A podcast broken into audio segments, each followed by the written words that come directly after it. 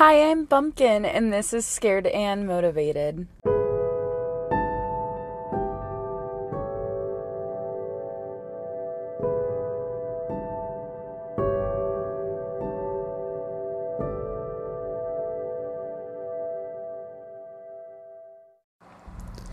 Good morning and welcome back to the work week and also our Monday episode where we will read a fan fiction called Uh Oh Spaghettio by the author Harry Sinclair, quote, A God in the Making. I look forward to making you uncomfortable. Enjoy. Uh oh Spaghettio. Disclaimer I don't own them. I'll put them back where they were. Don't sue. Why, hello. This story is fine, fine, and fine again. Yippee. It's about Clark Kent losing his double Bactrian camel. Uh oh. Chapter 1 It was a fine day. Sun in the sky, birds in the sky, even airplanes were in the sky today, which was super.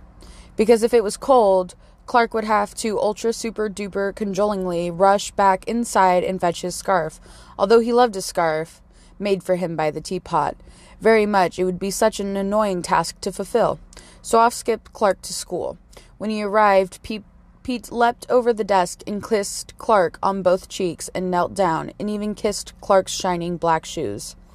Hello, pet, said Clark in his brand new northern English accent, which he had adopted from masturbating over Deirdre in Coronation Street for a month, and sat down, emptying his makeup onto the desk with Pete kneeling next to him, watching him and learning from his supermaster. Blush, cheek, muttered Clark to himself as he picked up each piece of equipment. Mascara, cheek, lipstick, check. Eye, shadow, check. Double bacterium camel. Clark paused here and looked in his bag. There was nothing in there. Where's my double bacterium camel? shouted Clark desperately, looking around uh, for someone to say, Ha ha, gotcha, Clark, here it is.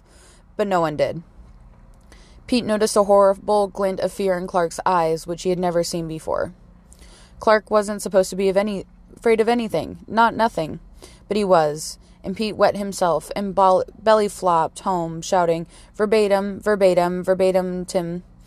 At the moment, Chloe, Chloe walked in, smiling hysterically, which had been become permanent since she had gotten over Clark, and said through clenched teeth, "Clark, what is wrong?" But Clark had already gone, gone into a form of emotion only known as rage. He was smashing up the classroom and every one and thing in it. Bam, whack. Sock, shoe, DC noises don't make sense. Yes, they do. Okay, then. Glad we got that sorted. So am I. Okay. And in a second, everyone was dead, and Clark was doing his makeup, preparing to search the world. He was just about to go when he remembered he might have to search in the Antarctica and he would get nippy. So he ultra super duper cajolingly rushed back home and got his pretty little pink scarf and set off. He was right. He didn't he did have to search in the Antarctica, but he was right about it being a bit nippy too. It was a bit nippy. Clark knocked on an Eskimo's door and waited. A little man opened it and told him that he had seen a double Bactrian camel just north of the Shire, but he had turned evil. Clark cried, his little Cherokee, all grown up and evil. When he was done crying, he skipped to the Shire and found his double Bactrian camel had grown to the size of a house, was made of iron. Huge metal claws swung at random things such as trees, farms, rocks, banks. Although Clark Kent loved his double Bactrian camel, he had to stop him, so with a raw, Clark leaped at the double Bactrian camel's face and tore it off. With no face, the double Bacterian camel was blind and ran around crazy- crazily. Clark punched the double Bacterian camel in the chest and made a hole. His poor, poor Cherokee fell to the floor, screaming in his mechanical song, and died.